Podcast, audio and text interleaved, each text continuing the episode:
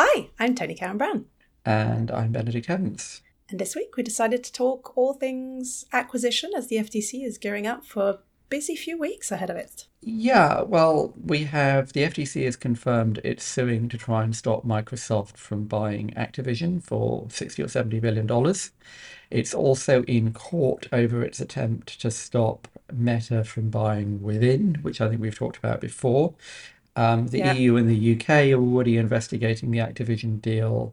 Um, and meanwhile, the FTC also has a case um, trying to unwind the acquisition of Instagram and WhatsApp from now almost a decade ago, which is kind of hilarious. And so there's a bunch of interesting threads to pull on here. Yeah, and I guess the big key thing for me is like how how does the Microsoft Activision case versus the Meta within case how are they similar? How are they different? How should we be looking at them? And yeah, how do we well, pull so, these apart to make sense of them? So sort of different levels of different levels of abstraction. So one building block to think about is that the sort of new-ish head of the FTC, Lina Khan, became mm known built her career on writing an essay in a law journal saying that US um, competition law had become far too focused on low consumer prices as the only objective, and that you know other objectives like you know more consumer choice, more competition, more innovation, even if that didn't bring lower prices, um, should also be considered as an as an objective for competition. And she she used as a, her case study looking at Amazon, which is obviously has you know very large market share in e-commerce. It's got sort of forty percent of US e-commerce, um, which is about five percent of US retail, and um, and yet has low prices, and it uses market power such as it has to push prices down rather than push prices up. And so this is his phrase, sort of neo-Brandeisian antitrust theory, which is basically get away from just talking about low prices and look at the broader kind of question of the outcome you want in the market, which frankly the rest of the world is always, is always thought like that. It was only kind of the US that got narrowly focused on price, and the EU and the UK have always kind of looked at, at the broader kind of context of, of what outcomes we want. And then there's also a narrative that the US in general it has become substantially less competitive. And there's a whole bunch of industries where somehow or other um, the government kind of allowed the industry to go from 10 or 20 people to two or three people. And so people talk about yeah. things like the meat packing industry, where there's like two companies, and that's not good. Um, even if the prices are lower, it's not good. Um, and tech, of course, is visible and prominent, and nobody likes Google and nobody likes Facebook. And so that gets you to sort of that lens now being applied to M&A, which is kind of the bread and butter of part of the life cycle of the tech industry. So that's sort of one building block, which is as a kind of just for kind of useful context, as a sort of a broader context of thinking about acquisitions and competition law in the US that's much more general than, than what's going on in tech. So that's kind of one point. Um, the second point is, and I think it's kind of interesting to draw a contrast between within and Activision, mm-hmm. um, because, or within, indeed within an Instagram, because kind of the there's a really interesting kind of theoretical like implementation problem for a competition regulator when big company buys something that's got 10 people and no revenue. Because um, this is an industry that changes really quickly and it's an industry in which the whole everything can kind of change out of all recognition in a period of sort of five to ten years time. And so the amount of time that you would normally take to do the analysis and think about what's going and see what's going to happen is fine if you're doing it and doing this in like the supermarket business or the car business because it doesn't change out of recognition every five years. But in the tech industry this relatively small acquisition of a relatively small company in what looks like a peripheral space might give you dominance in the whole new thing, which is obviously what happened when Facebook bought Instagram and, and bought WhatsApp. WhatsApp yeah. And sort of famously, the UK regulator looked at Instagram and said, well, they don't have ads. So that's not part of Facebook's market market which was clearly like a very very myopic way of thinking about how the market worked but the problem with this is the alternative is, is is if you're not saying, well, what does the market look like now? It's a guessing game. And then you're kind of guessing as to what it might look like in five or ten years. Um, and you're deliberately choosing to be speculative. And I'm not using speculative as an insult or criticism. It is a choice. It's you have decided you're going to speculate about what will happen in the future. And so um, that gets you to, for example, the UK CMA making Meta unwind its acquisition of Giphy. Mm. which I don't think anybody thinks is like a market in its own right, but they thought, and I think I would argue that was sort of over rotation the other way. But now you have the FTC looking at Meta's acquisition of Within, and they're saying, first, speculate that VR becomes a big thing. Second, speculate that VR fitness becomes an important component of VR. Third, speculate that Within's VR product will give it dominance in this. Therefore, speculate that like this market's going to happen. Fitness will be a thing. Within will dominate this, and none of this will be is anything that we can actually know for like three to five years time. But we're going to do, we're going to sue now, because if we wait five to ten years time, then it will all be far too late. Well, that's and that's the counterexample to that separate FTC case where they're trying to pull apart, obviously, as you're As- saying, the person exactly. Instagram. But it's interesting because it, it's like all of it is like the potential of competition, which is fascinating. Yeah, and of course, how do you what you know in, in how do you think about pricing in this model? Of course, there is pricing for advertisers. There is no pricing for consumers here. So in that case, this you know low consumer pricing really isn't a useful lens to use at all because it's free. Um, of course, it's not free for um, um, for advertisers. I mean, you also have these sort of. I mean, a part of this is you know the kind of the basis of, of what are the kind of basic building blocks of competition law is market definition, and so the people being sued will always try and draw the market as broadly as possible. And so, you know, if like if Ferrari was buying Lamborghini, then they would say we compete with LVMH and we compete with luxury homes and we compete with Gulfstream. And it's a vast market. And the competition authority would say, no, no, no, no, you compete with two-seat rear-engined Italian sports cars, which would probably be the right definition Yeah, let's get context. specific. Yeah. Um, but um, you know, the kind of counter would be, you know, particularly in tech, um, that it's back to my point about the speed of change. That like ocean lining, ocean liners competed with other ocean liners. Railways compete with railways, but they also kind of ocean liners also started competing with airliners, or they can and railways compete with trucks and cars. But that only happens every fifty years. Whereas in tech, the new thing that's a completely different thing, yet is your fundamental competitive threat, happens like every 10 years.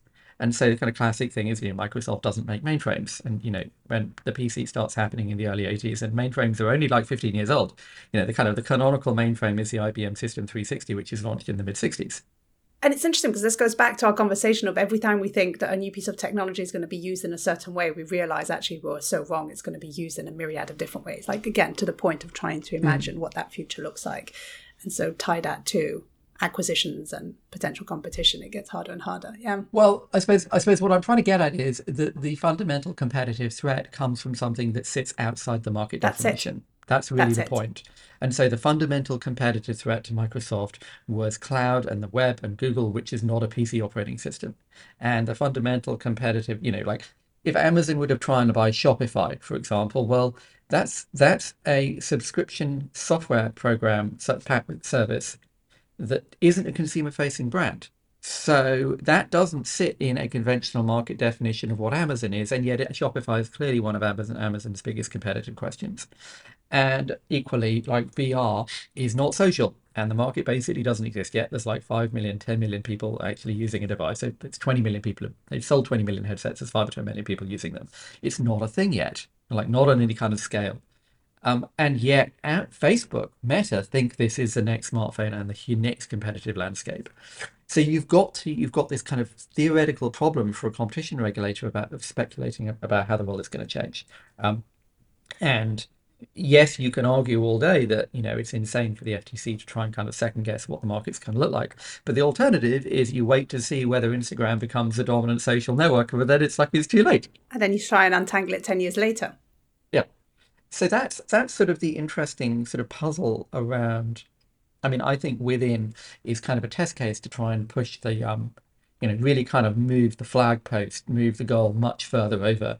Um, you know, it's a very aggressive case. Um, I think the um, Activision case is actually much less aggressive. This to me looks much more conventional. Um, now, reading the kind of the lawyers writing about this, um, know, apparently in the US, courts have been much more skeptical of vertical integration.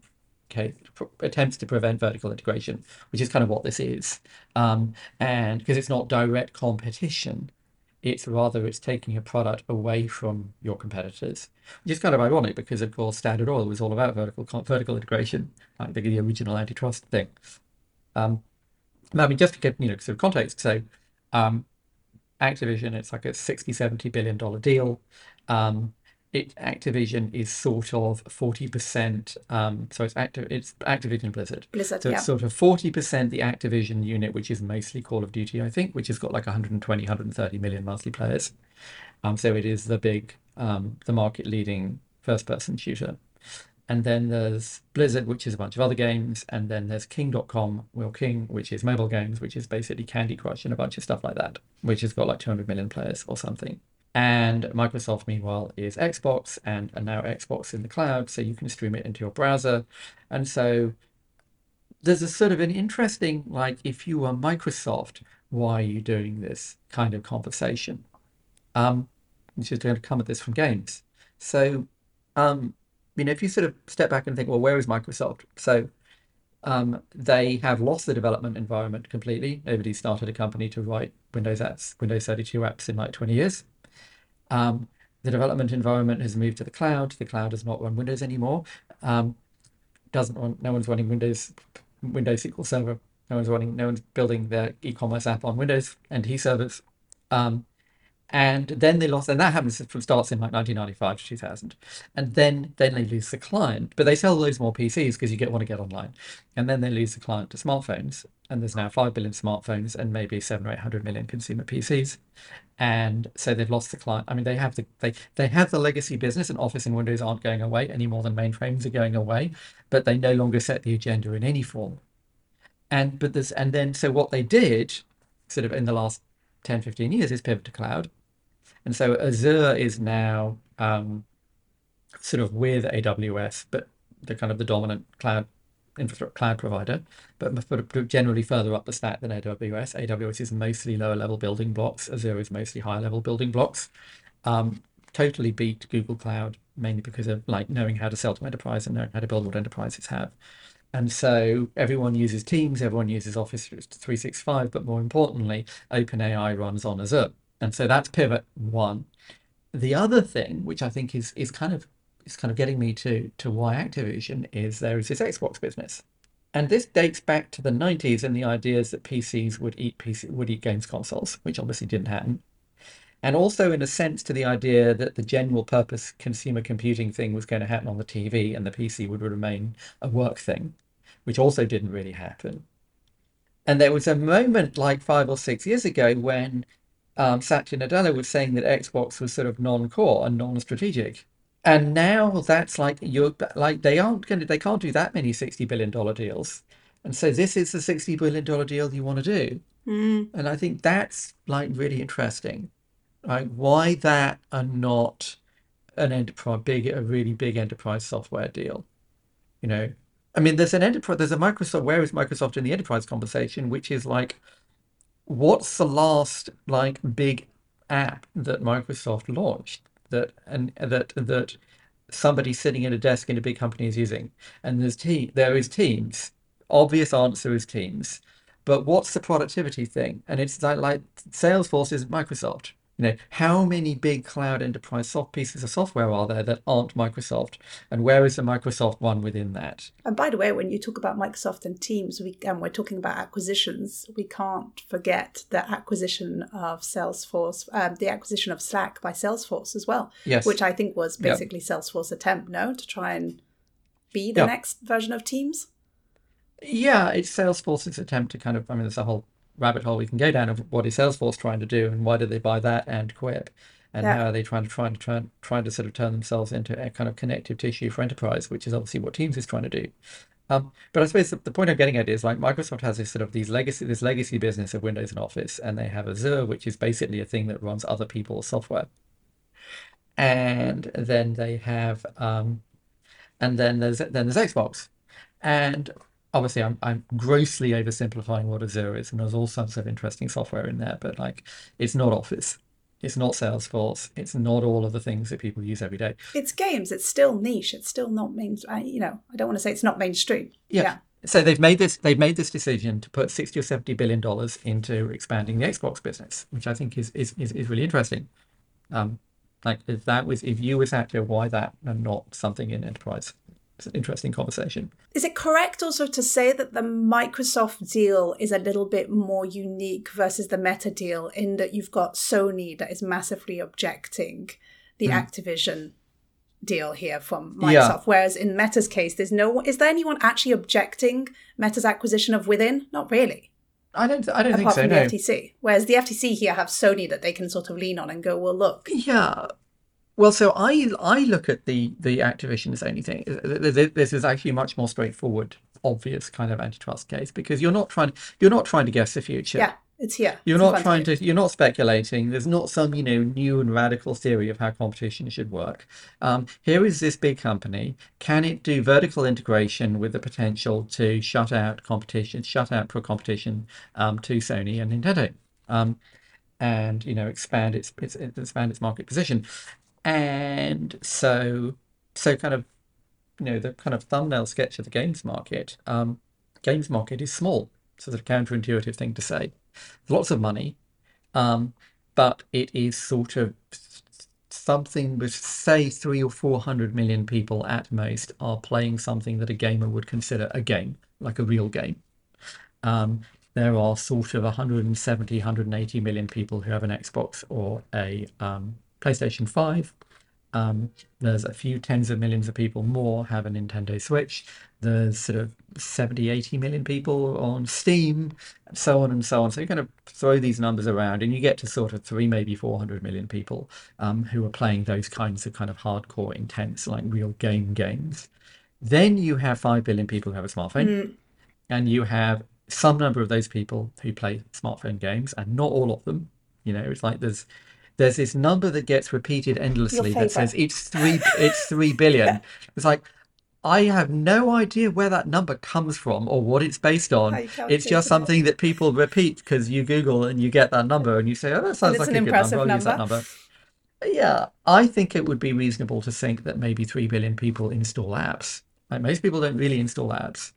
And yes, it might be two or three million people that, but then we're definitely talking about Candy Crush.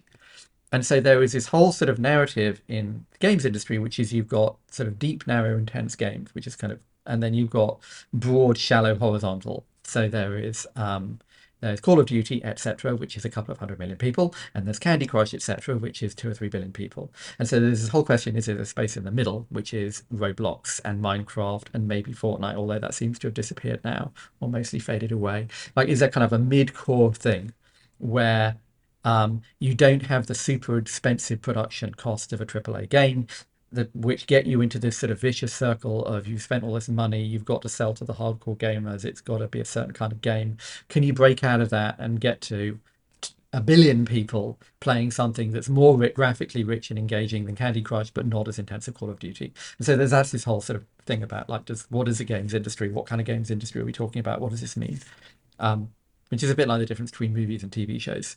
It's like, you know, stretching the analogy, it's like, you know, go back to the 70s and movies were movies and TV shows were 20 minutes and they were mostly garbage.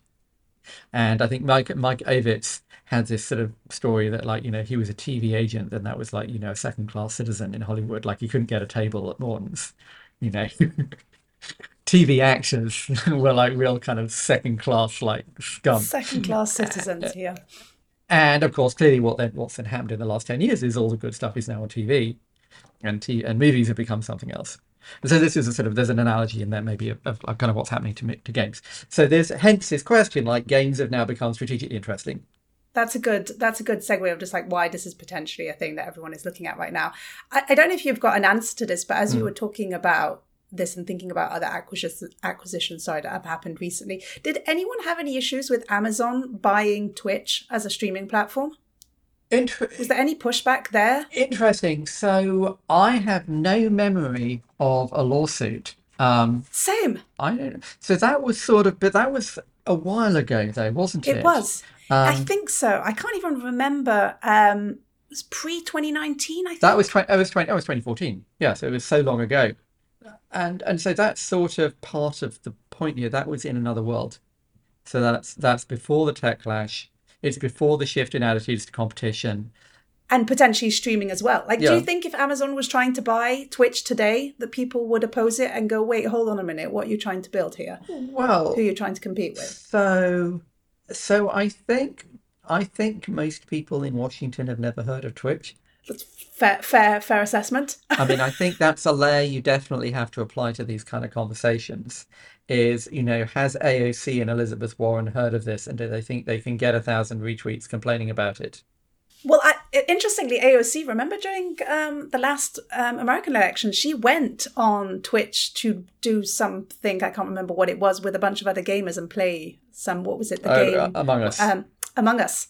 Yeah. So she definitely what it is, but it is interesting that layer of, okay, how many people there have actually, you know, open up Twitch and stream anything? Probably I not. think it's. I don't don't think it's easy to construct a kind of a pop, a kind of an argument that says, "Oh my God, this is a, so obviously anti-competitive," whereas whereas within obviously you can construct that argument. You're like, if VR becomes a thing and fitness is a thing and Meta owns the fitness part of it, well then that would be that's a conversation. Yeah, I mean, it, it- it's it's interesting. I mean, you know, Amazon bought MGM, and now that's getting um, called in.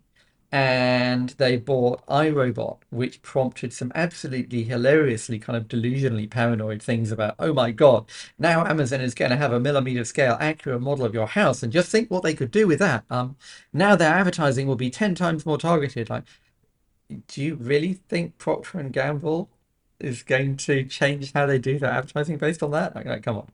Um, so yeah, there's they, you. I think part of what's going on here is tech companies saying we're going to carry on doing these deals, and you try you just try and stop us. You're going to have you know we're not just going to stop doing these deals because you appointed a head of the FTC who says she doesn't want to let them let you do any deals. We're still going to do them. and it gets harder and harder for them to try and make the case of why you know this acquisition shouldn't go forward um, and why it's anti-competitive um, if you're trying to your point imagine the future I mean, I think part of the challenge with the within case is like if you can't do that, like what can you do oh that's a good question actually to look at yeah because you know if you're just going you can't you know there's a sort of you know there's a sort of extremist case that says you can't make any acquisitions. Okay so something that didn't work and it's got three people and they've shut it down and they're looking for two million dollars for the IP you can't buy that? Like no. Come on. Like so what are we what is the theory for what you can can't buy?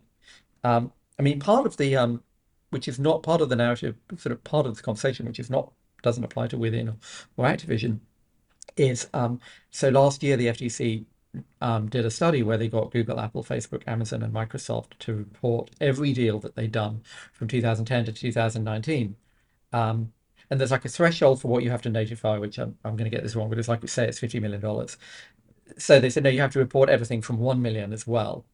And so the and then they aggregated the data and they published this, and I wrote about this on my, my website at my blog at the time. This is like or October last year. And the headline was that there were something like 600 deals, which in the of which like 400 were in the US, which actually, if you do the math, is actually not that many per company per year.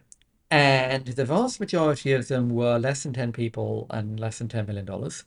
At which point, that no, that's that's an acquihire. That's this didn't hmm. work. I mean, there's a sort of funny thing that I feel like it's like you, you wouldn't think you'd have to point it out, but somehow you do, which is if Google buys your company for $10 million, you had to say yes. It's not like they went to the stock exchange and bought all the stock and you found out about it the next day.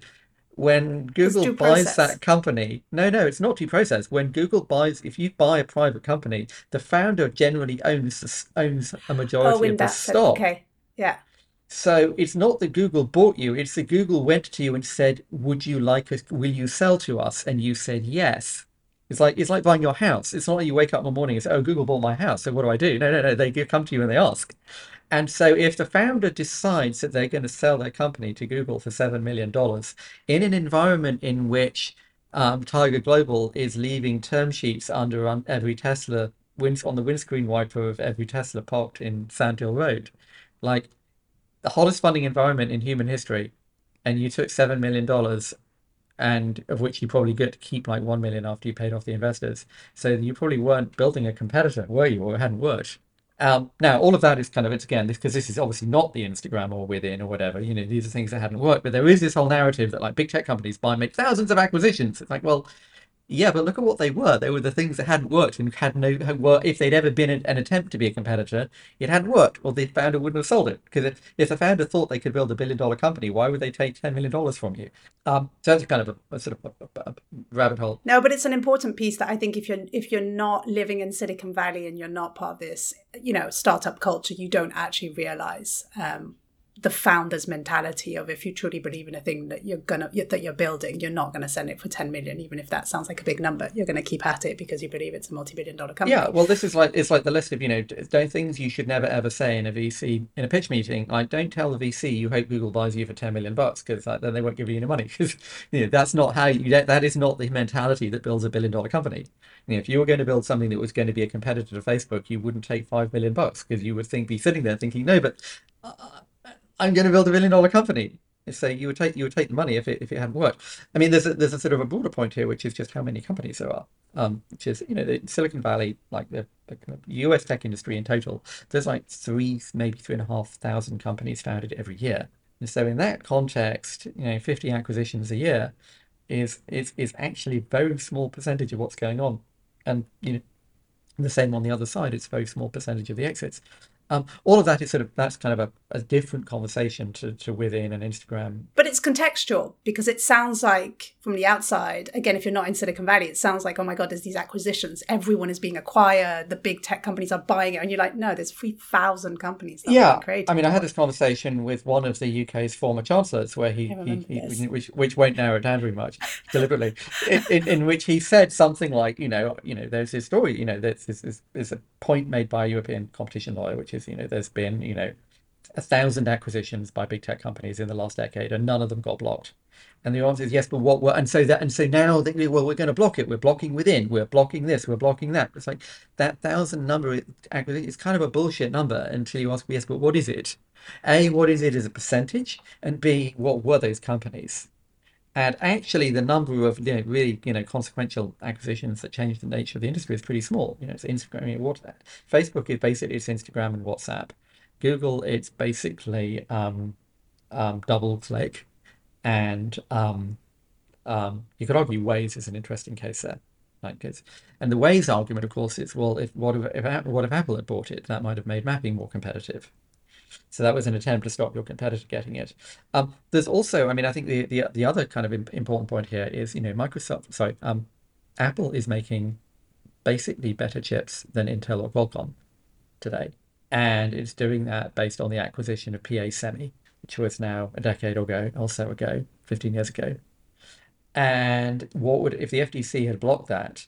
Oh, interesting then basically they'd have gifted the continuing monopoly on semiconductors to duopoly to to to Intel and Qualcomm.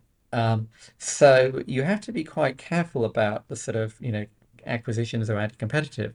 Very often, what's happening is the acquisitions are being used in order to make yourself more competitive and to gain a competitive lever, and to allow you to, you know, and, and to make the industry more competitive, not less competitive. Um, Android as well. That was yeah, that would be the other thing. You know, Android started as an acquisition. It was like I don't know, like a fifty million dollar acquisition or something in like whatever it was, two thousand five or something. So before the iPhone.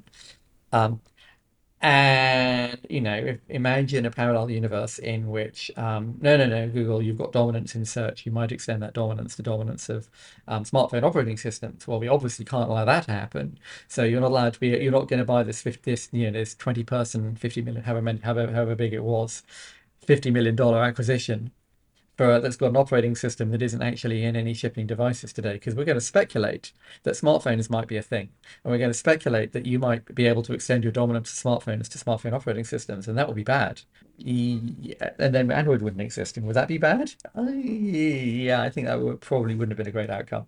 So there no none of this of course applies to um, to the activision deal because this is basically a mature industry. This is vertical integration but it's just another of these sort of these points on the spectrum. But it's all these points of work thinking about how all of this pans out. Um, as we were talking mm. also, and just because we mentioned, um, I brought up Slack and Salesforce, and I hadn't realized this, that Stewart Butterfield, who joined obviously the company as the CEO of mm. Slack and obviously joined Salesforce, I hadn't realized that he's leaving. Yeah, yeah, he just he just quit this week. Um, Interesting. Um, this is yeah. Hence, I think I, I replied to him. Can I be the hundredth person to ask you what the new games company is?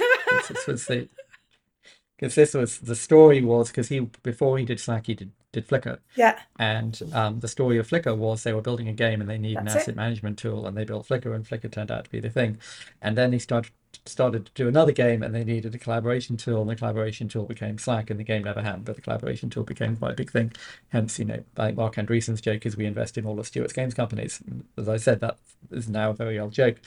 Um, but yeah, um, uh, meanwhile, Slack have a complaint against Microsoft Teams, which is a classic bundling story.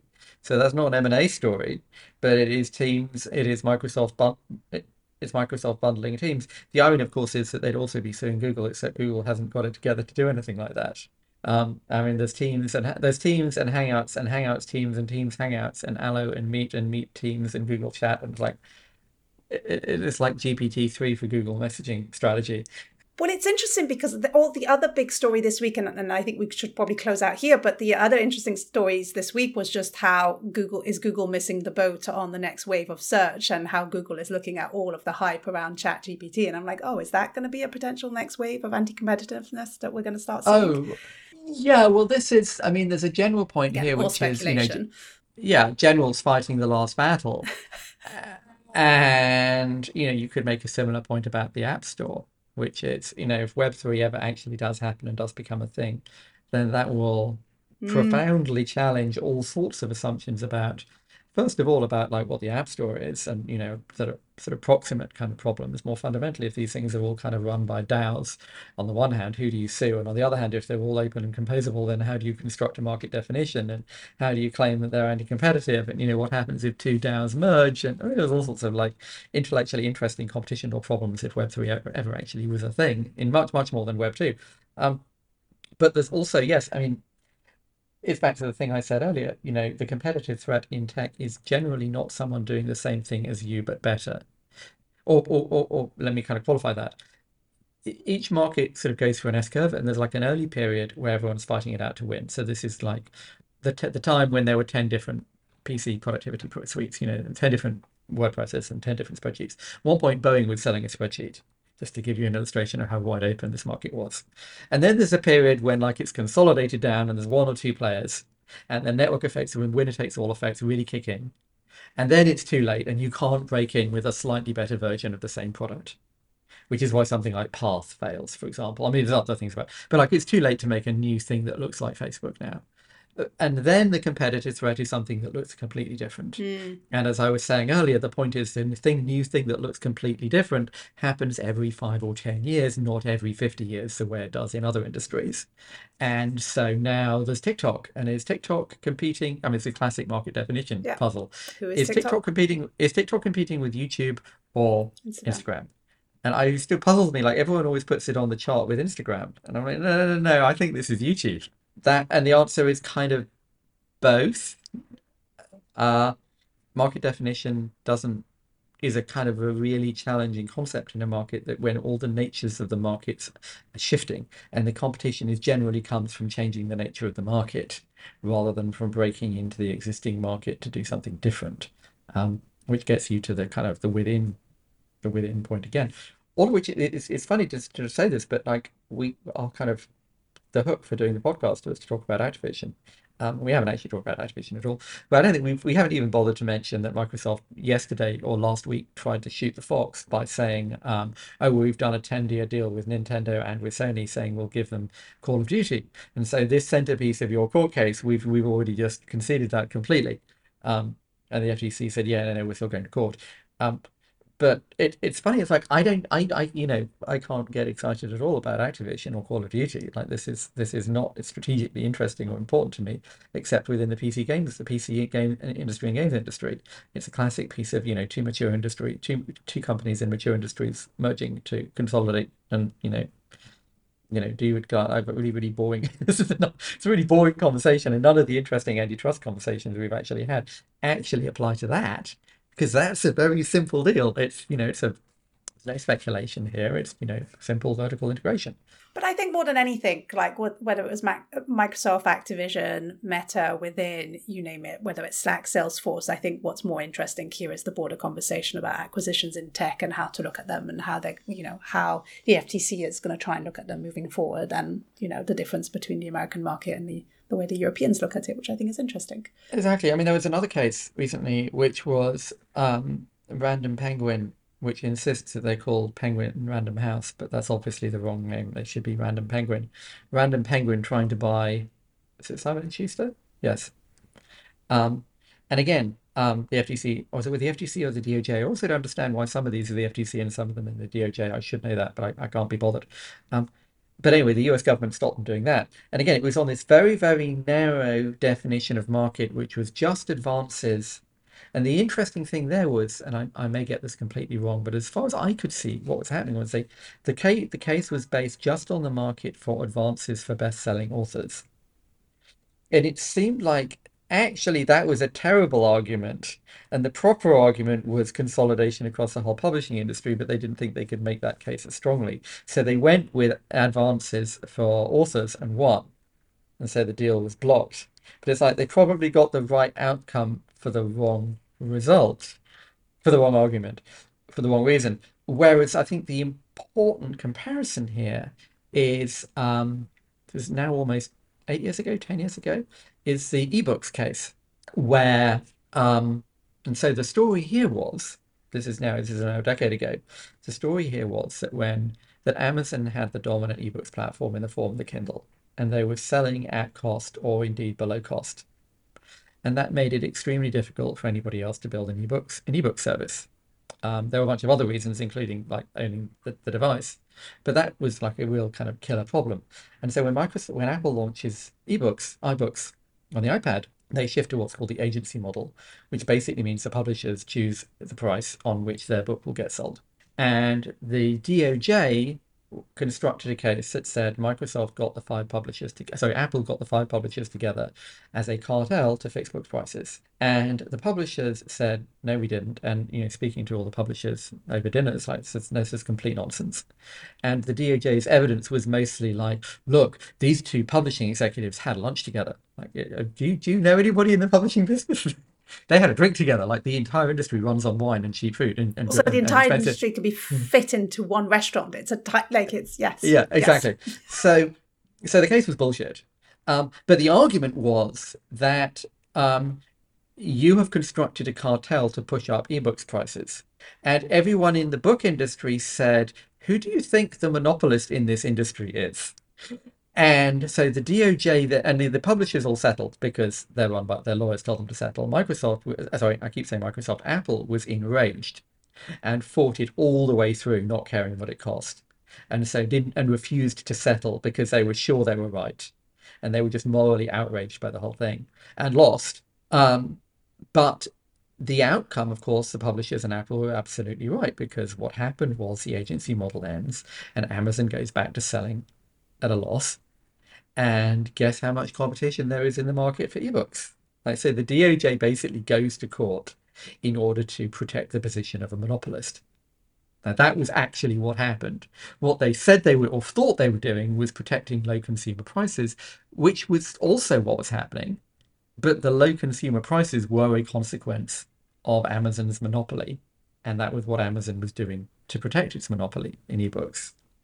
And so it's really interesting now to look at that shift and think, well, how would the FTC or the DOJ approach that kind of conversation today now that they've moved on from the idea that low consumer prices are the only objective, which is probably a good place to end at 40 it minutes. Is.